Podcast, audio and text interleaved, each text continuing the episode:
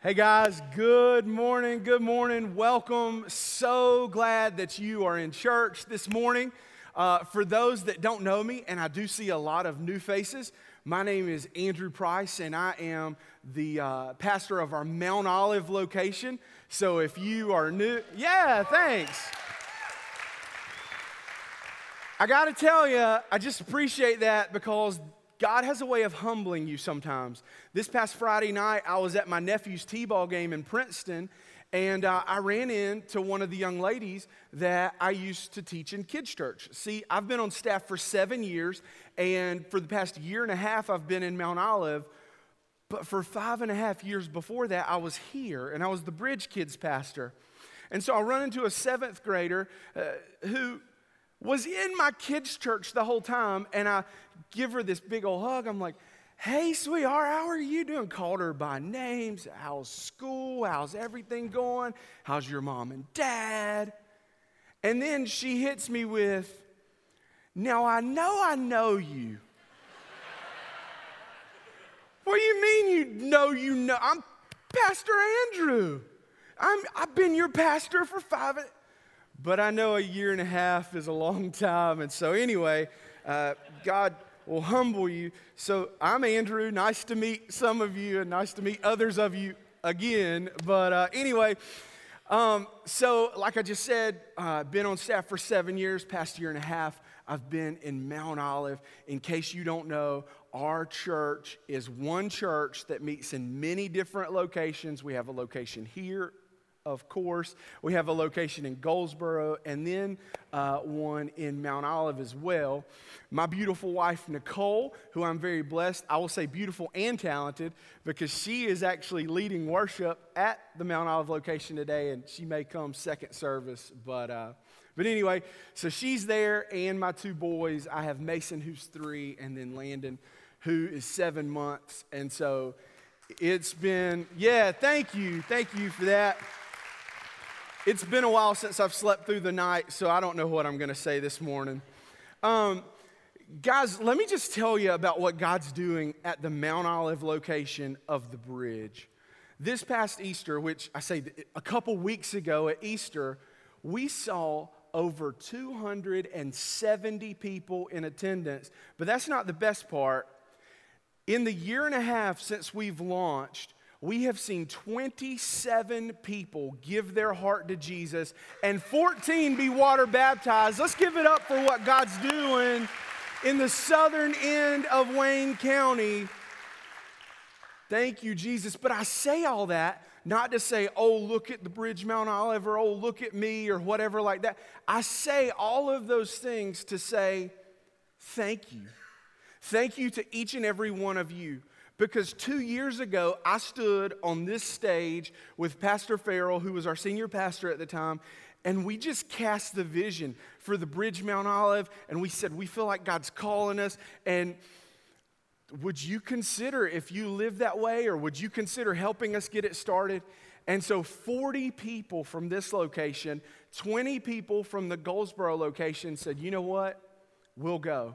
And some of them signed up for a year, and some of them signed up and uh, one year and then they were going to come back here. Some of them are still with us because that location is actually closer to where they live. But I just want to say, on behalf of the Bridge Mount Olive and on behalf of the leadership of this church, thank you. Thank you that you are a sending church. Thank you that you are a church that invests in others. Thank you that you are a giving church. It is so incredible to be a part of a church like this that you see people in the grocery store, you see people at ball games, and you don't even know it, but they attend one of the other. This thing is so much bigger than what we can see with our eyes. And I want to tell you what I think is the coolest part about everything I've just said. I really believe wholeheartedly that for the bridge Princeton, for the bridge Mount Olive, for the bridge Goldsboro. I believe that the best is yet to come. Amen? Amen. So, uh, guys, today, Pastor Jim and I, obviously, I'm not Pastor Jim, we have done a pulpit swap. And so he is preaching in Mount Olive, I am preaching here. you guys got the short end of that deal. So, anyway, but he will be back next week. And I just am so honored to have the opportunity uh, to be here and preach this morning. Can I just take a moment while I have this stage to say how much I appreciate Pastor Jim? You know, he, he's an awesome pastor, and we see him up here, and he, he's so good in the pulpit. He, he's a great preacher. That's the way many of you know him. But I want to tell you that the Pastor Jim that you guys see in public, the most impressive part to me is that that is the same Pastor Jim in private. In those boardrooms, in the conference, in the offices, in the hallways, that man loves people. He wants to see people get saved. His heart is for this church and for the kingdom of God. One last time, I'm going to ask you clap. Can we just give it up for our senior pastor?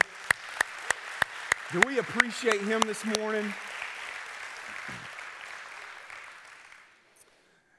Amen, amen. Well, let's dive in, guys. We are in a sermon series called Amazing Grace. And during that sermon series, I hope that you've been following with the progression of thought. So, the first week, which was Easter Sunday, we talked about being saved, that, that grace is a gift that God just gives it to us. He loves us so much that He sent His Son, and because of what Jesus Christ did for us on that cross, God can now extend grace to us without cost. We don't have to work for it, we don't have to deserve it. He just extends grace. And then in week two, we talked about how that oftentimes, whenever we get something that we didn't work for or didn't earn, there can be some guilt associated with it. It's like, but really, I mean, this deal seems too good to be true. And, and so there's some guilt. And so that week we talked about the relationship between guilt and grace and how those two operate together. And we really looked at the difference between conviction versus condemnation.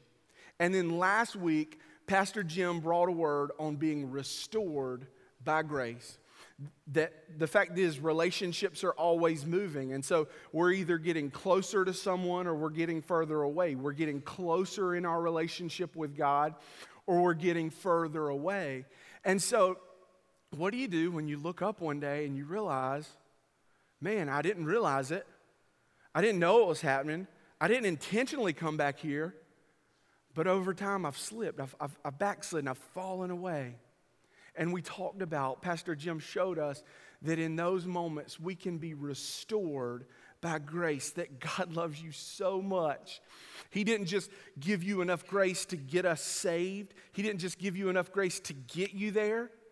God's grace is so amazing that He'll get you back and he restores us through grace. And so, if you missed any of those sermons, you can watch them online, bridgechurch.cc. You can email us, info at bridgechurch.cc. And we, me, Pastor Jim, any of us uh, preaching pastors, we will be happy to give you the notes that we preach from. We just want to we, we just want to be helpful and we just want to be a resource for you. Well, today, all of those aspects of grace set us up for today. The next part of grace that I want to highlight is that we can be transformed by grace. We can be transformed by grace. Let me show you a verse. it's Second Corinthians chapter 5 verse 17. It says, "Therefore, if anyone is in Christ, he is a new creation. The old has passed away; behold, the new has come." Look at that.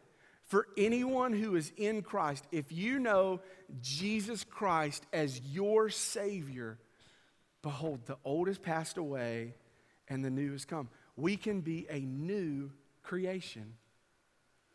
The good news is, guys, Jesus didn't die on that cross for a tweak.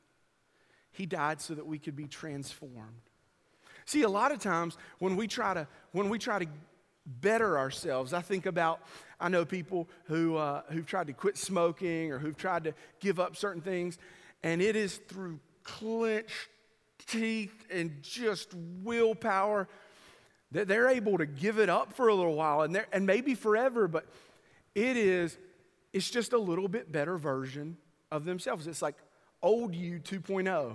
You know, I'm just getting a little bit better. I'm just trying hard. I'm just, I'm progressing. It's taking a while. I don't like it, but when we know Jesus Christ as our Savior, we don't have to be, we're not old you 2.0, we're new you. we can be a new creation. And so when I think about that, I can't help but think about before and after pictures. You guys know I'm talking about before and after pictures? So they have them everywhere now. You see it with classic cars. Here's the way it came into the shop. Here's what happened afterwards. They have it on HGTV. I only know that because I have a wife and I am a good husband and I'll let her have the remote some. But some now, when the fall comes in football, so anyway, um, but it shows you a room before and then after, and here's what the designers did, and here's the difference, and you just look at that and you go, oh, so good. I love that. I want to do some of those things at my house. But the, the before and after picture that I'm really thinking of is weight loss. See, on the left, you guys have seen these pictures. On the left, there's this person, there's this guy who's, who's big, who's out of shape, who just, you can just tell, man, he, he's unhealthy. And then on the right, oh my goodness. And be it some say six weeks, some say six months, some say a year, whatever it is, unhealthy. Who are you? You know, it's like slender, muscular, tan. When did you buy a tanning bed? How did that happen? And so the question that they that these advertisers that these people hope you ask whenever you see something like that is how did that happen? How what, what did you do? Was it was it a drink? Was it a diet? Was it a pill? What was it? How did you go from this to this? let me just admit something to you here this morning. I tend sometimes when I see those pictures to be a little bit cynical. Does anybody else look at those pictures, kind of zoom in, and you're like, this guy has a tattoo. Oh, he lost the tattoo too? So when it, so I do that, but most of the time it is the same person. There's a transformation that has taken place. And here's the deal the reason why that is such an effective form of marketing is because a picture, the old adage, a picture says a thousand words. And so you can tell, I can tell, I don't know this person's story, but I know something happened. There was a difference. And so the same is true in our Christian walk. The same is true for our relationship with Jesus, that we can be transformed by the grace of God. One of the most powerful stories that I've ever experienced personally. I told you for five and a half years I was the children's pastor. And uh, there was one point in time, this has been a couple years ago, that uh, I had this lady come to me and she said, I've been in the church now for a few months and I just love it here and God's doing something in me and I just want to serve. And back then, I needed you to pass the test. The test was the two B's. The two B's. If you could pass a background check and if you were breathing, and as long as those two things were true, right in you went. No, listen, I, I see some parents who are a little concerned this morning. I'm going to go get the kids. You stay in, we'll be in the family room. Listen, Pastor Jenny's been here for a year and a half. She's doing a great job. And I'm joking, but but this lady, she was good with the parents, she was good with the kids, she was good with the other volunteers. I mean, she just did an incredible job. And one morning, she had been volunteering for a couple of months. And uh, one morning, I walk into the nursery and I'm just kind of having conversation, making sure everything's going well. And a VIP person walks in, and then that's what alerted me to the fact that this was a first time guest that was behind her. And she had her little daughter with her. And uh, the first time guest looks up, sees the lady that I'm telling you about. I'm not going to use her name. She says, Oh my goodness, what are you doing here? I didn't know you went to church. Oh my God, how long have you been here? And you're not just like even coming to church, but you're you're serving? Whoa. You know, come to think of it, and she called some guy's name. Come to think of it, I hadn't seen you at Doug's lately. Do you still go to Doug's on Saturday night? Nah, I don't, I don't go there anymore. Got to be up early on Sunday morning. I come here, I'm at church. And, and so what ensued was about a three minute conversation. And that first time guest just went on and on about, wow, you're here. The power of God. Like for you to be here, that's incredible. And so the next day, that pumped me up. I'm excited. I mean, for a pastor, there is no better thing that we can hear than to know that somebody's life changed. Like you were this, and now you're following Jesus, and you're this. And so the next day, I'm sharing with one of the other staff members, and he said, Andrew, you wouldn't believe it. I went to school with that lady, and uh, she was a couple years ahead of me, but man, we thought she was wild in high school. And I've just followed her on social media, and man, she has come out of some stuff. I tell you that story because I want to. What was it that that first time guest was marveling at? What, what was it that that staff member was describing to me? It was transformation. It was transformation. It was that before and after picture. Because for so many people, they knew the before and they had no idea about the after. This change had been kind of recent in her life. Ladies and gentlemen, I want to tell you that that transformation is not just possible for her and for Pastor Andrew because he went to Bible college or Pastor Jim. Or, that transformation is available for all of us if we are in Christ, if we know Jesus as our Savior. So this morning, I want to talk to you for a few minutes on the subject of how can I be transformed? How can I be transformed? So if you have your Bibles and you want to go ahead and open, we're going to be in Romans chapter 12. And uh, we're going to be there for the duration of the day. So you can just kind of leave your Bibles open to that. Let me give you a little background. The Apostle Paul, the one who wrote the letter to the Corinthians that we just looked at, uh, he is also the one that wrote Romans. He's also the gentleman that wrote Romans. And here's what he's doing in Romans 1 through 11, he's saying, Hey, church in Rome, I, I don't know you. I eagerly anticipate being able to come and visit with you. I want to be with you. But until I get the opportunity to do that, here's a few things I want you to know. Here's some stuff. Here's some theology. Here's some practical teaching. And so in chapters 1 through 11, what Paul does is he teaches some of the richest and deepest theology that is found anywhere in Scripture in those first 11 chapters. But then, if you read the totality of Romans, you begin to see that in chapter 12, there's a shift. In chapter 12, there's a shift, and he begins to be a lot more practical. And he's like, okay, okay, listen. Now, now you know about God. Now here's some stuff to help you live that out. And so, how can I be transformed? The first point is give up your life. Give up your life. Verse 1 tells us, Therefore, I urge you, brothers and sisters, in view of God's mercy, read this next part with me, to offer your bodies as a living sacrifice. Let's do it one more time. To offer your bodies as a living sacrifice. Why?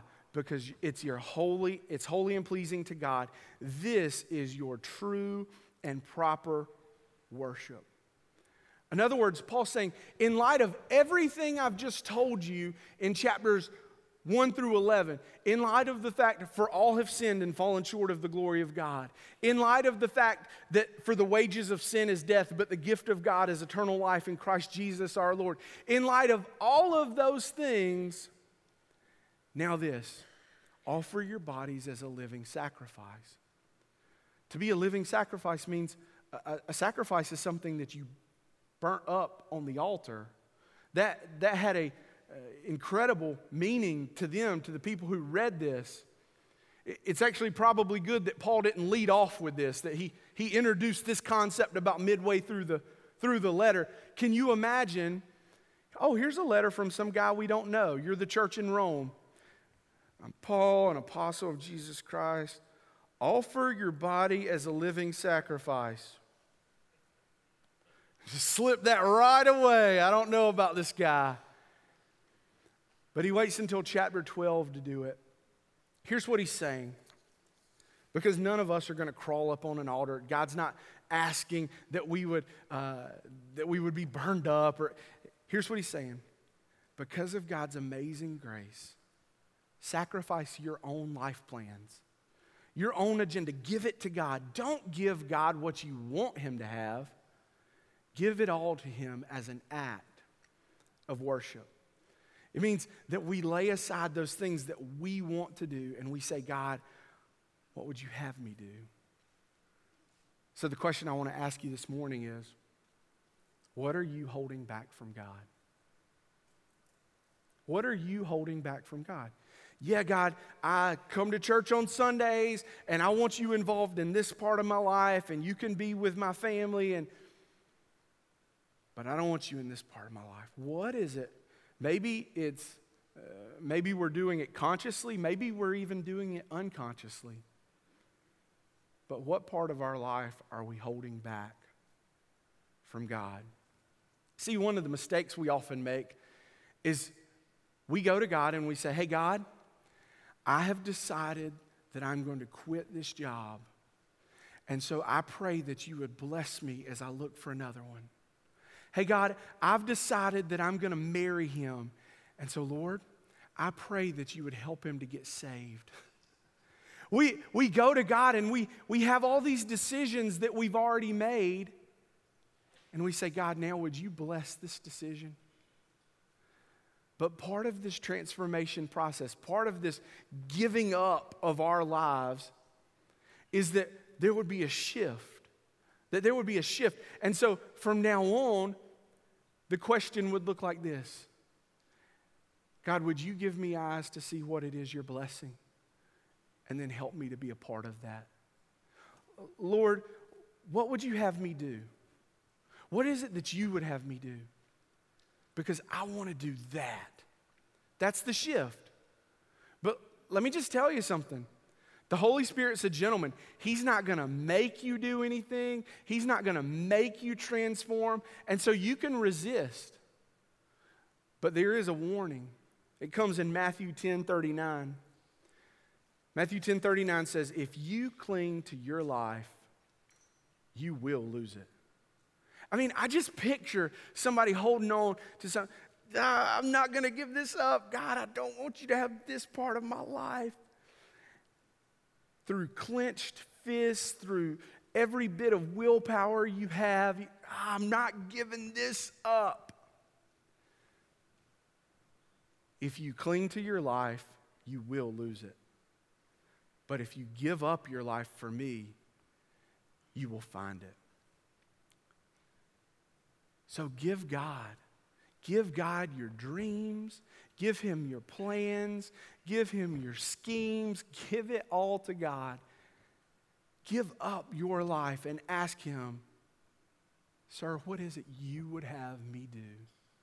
Because that's what I want to do. That's the first key to transformation. Number two, number two, change your old way of thinking. Change your old way of thinking. Verse 2 do not conform to the pattern of this world, but be transformed by the renewing of your mind. Then you will be able to test and approve what God's will is his good, pleasing, and perfect will. Wait, how can we tell what God's will is? That we are transformed by the renewing of our mind. One of the ways we know if transformation is happening in us is over time, we can look back and say, man, I'm, I'm thinking differently than I used to think. I'm thinking differently. That, that word there for transformed in the Greek, that is the word metamorpho. Probably not saying that right. Pastor Jim will correct me next week. Metamorpho. That in the English, that means metamorphosis. Metamorphosis. It literally means to change into another form. We see this in nature. You know what this means metamorphosis. It's what happens when that caterpillar goes into that cocoon and then some time passes and it emerges a butterfly. It has completely changed forms. Metamorphosis. In the same way, if we transform, if we will allow God to do this transforming work in us, then you'll begin to think different. Here's why that's so important. If you think the way you used to think, you'll do the things you used to do. You hear what I'm saying? You ought to write that down. Are you note takers? Be a note taker. if you think the way you used to think, you'll do the things you used to do. So if you want to change, if you want to be a new person, if you want to know that transformation, then we have to be transformed by the renewing of our mind. I heard a pastor say one time that which you think about continually, you will do eventually. You see what I'm saying? That which you think about continually, you will do eventually. So, if you keep riding around car lots, your afternoons, you're kind of cruising through, going by Deacon Jones. What do they got today? Then you get home and you're on the screen before bed on the iPad, and you're kind of, what kind of cars? I, I, oh, I didn't see that one at the dealership. If you keep thinking about it, guess what? It's not going to take long. You're going to have a new car in your driveway. Whether you can afford it or not, you'll, you'll find a way to justify it. Now, when I say that, you're like, I mean, yeah, that just makes sense. Doesn't everybody understand that? But you know what's true? I've never met a person who has wrecked their life who said, Man, I was thinking about something. I was thinking about this continually. Men, if you think about having an affair, you'll do it. That which you think about continually, you'll do eventually. So we've got to be transformed by the renewing of our minds. That, that word renewing, that's not a one time act. It's not like, okay, God, I'm going to church this Sunday, renew my mind. Did it happen yet? I'm still thinking some bad thoughts. No, it is a reoccurring act. It means you have to repattern your thinking. We have some people in our church here who are runners. I don't understand you, but I love you. I see people post on social media that they run for fun. About to bust out a quick five miler. Can't think of a better way to spend a Saturday. I can. anyway, Here's the deal I don't, I don't know about running, but here's what I'm told running takes discipline. And when you are transformed, with each run, each time you go out, bust out those miles, each time you do those things, you are transforming your body through discipline. One mile, one lap, at a time, you are becoming a better runner, a runner with more endurance, a runner that can run faster or better or whatever it is, because you are renewing your body. You're transforming your body into that runner. Listen, guys, let me just close this thought about transforming our minds with this verse. It's also a warning.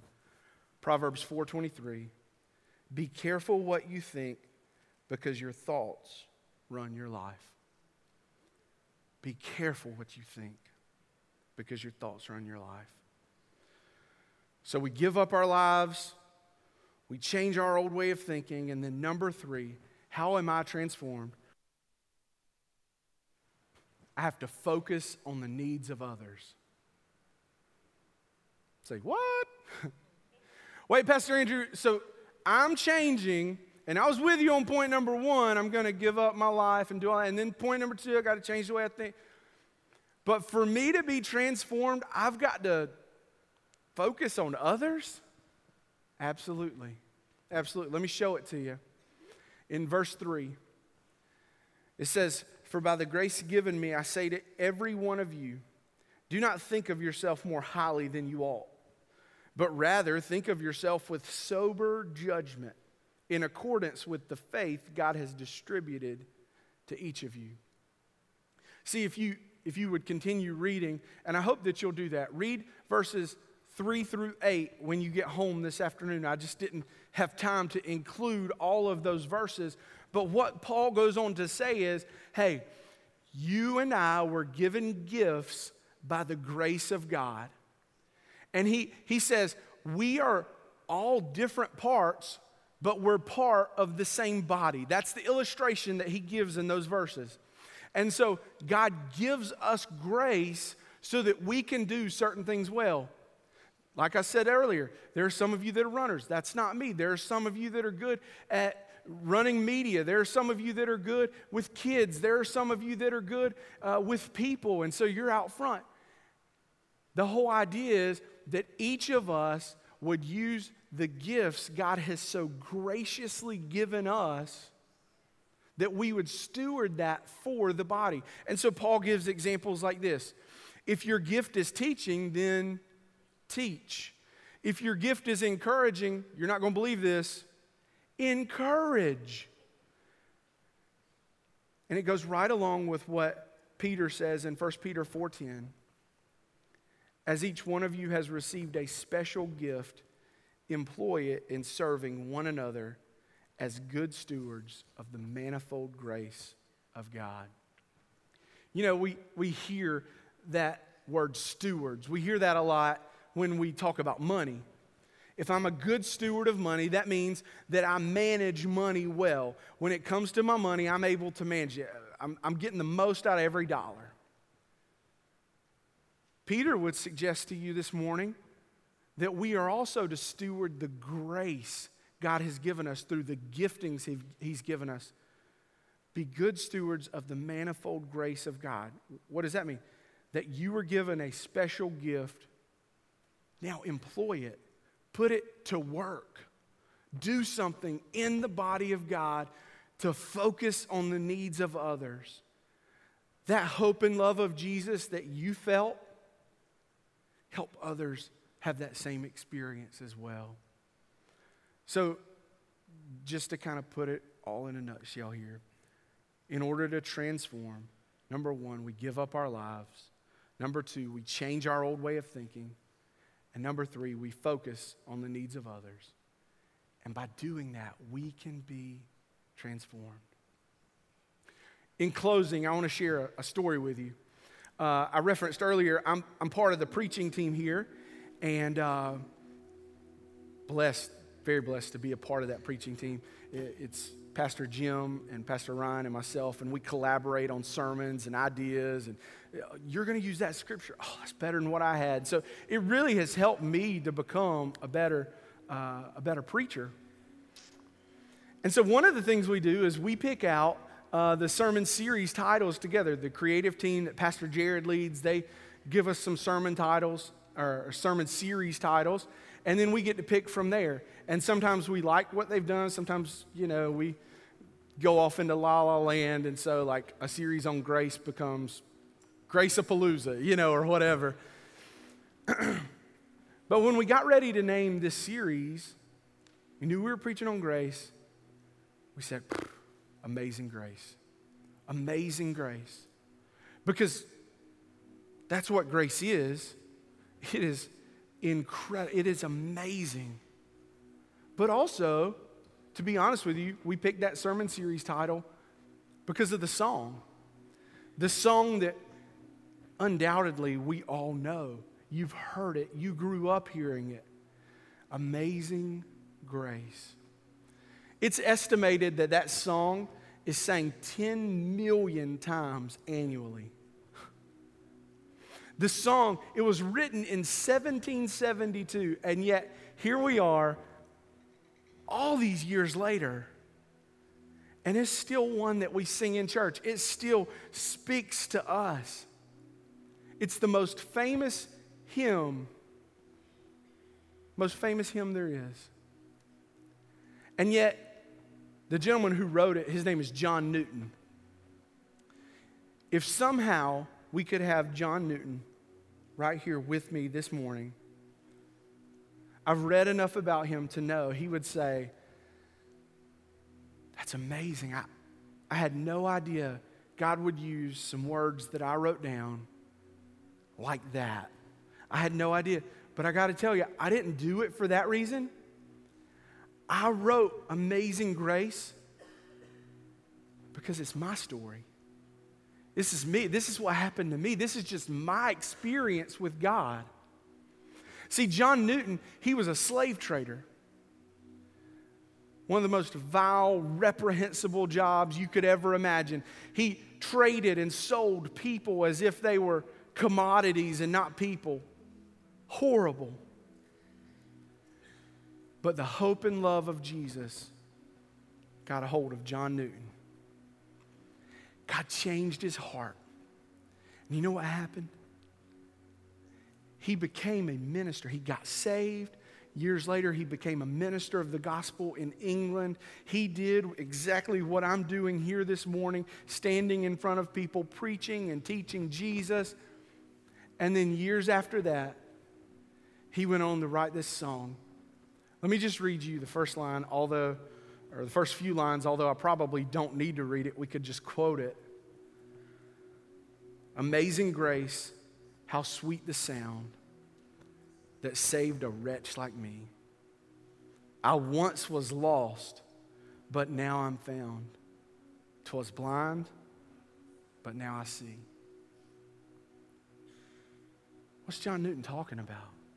I was blind and now I see. I was lost and now I'm found. I was a wretch, and God's grace rescued me.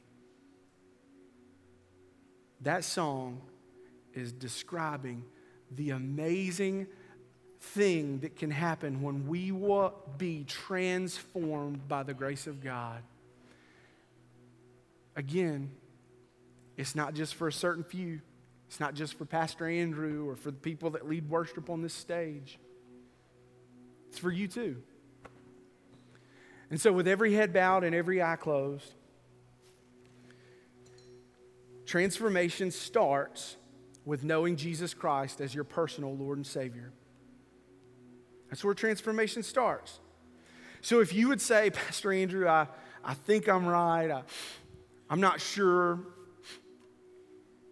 or I've never given my heart to Jesus, today's your day.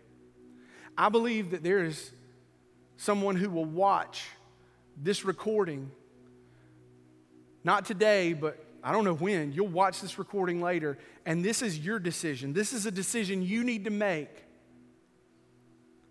Give your heart to Jesus today.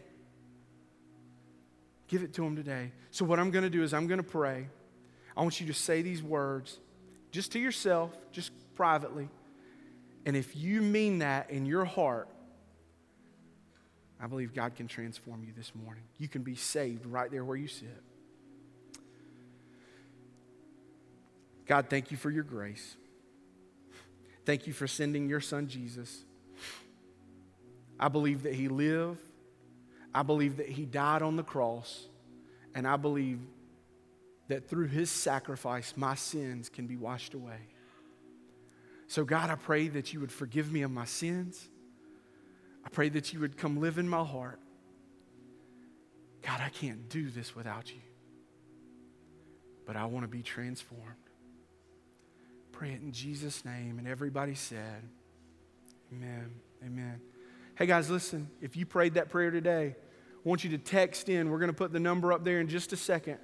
I want you to text in. We're going to have people in the altar available to come pray with you. Don't leave here this morning and not tell someone what you did, okay? Amen. Guys, remember, Pastor Jim's going to be back next week. We're going to be talking about growing in grace. If you're a first time guest, don't forget, take that Connect card, go out there to the lobby on your left, and get that free gift. God bless you. Have a great week.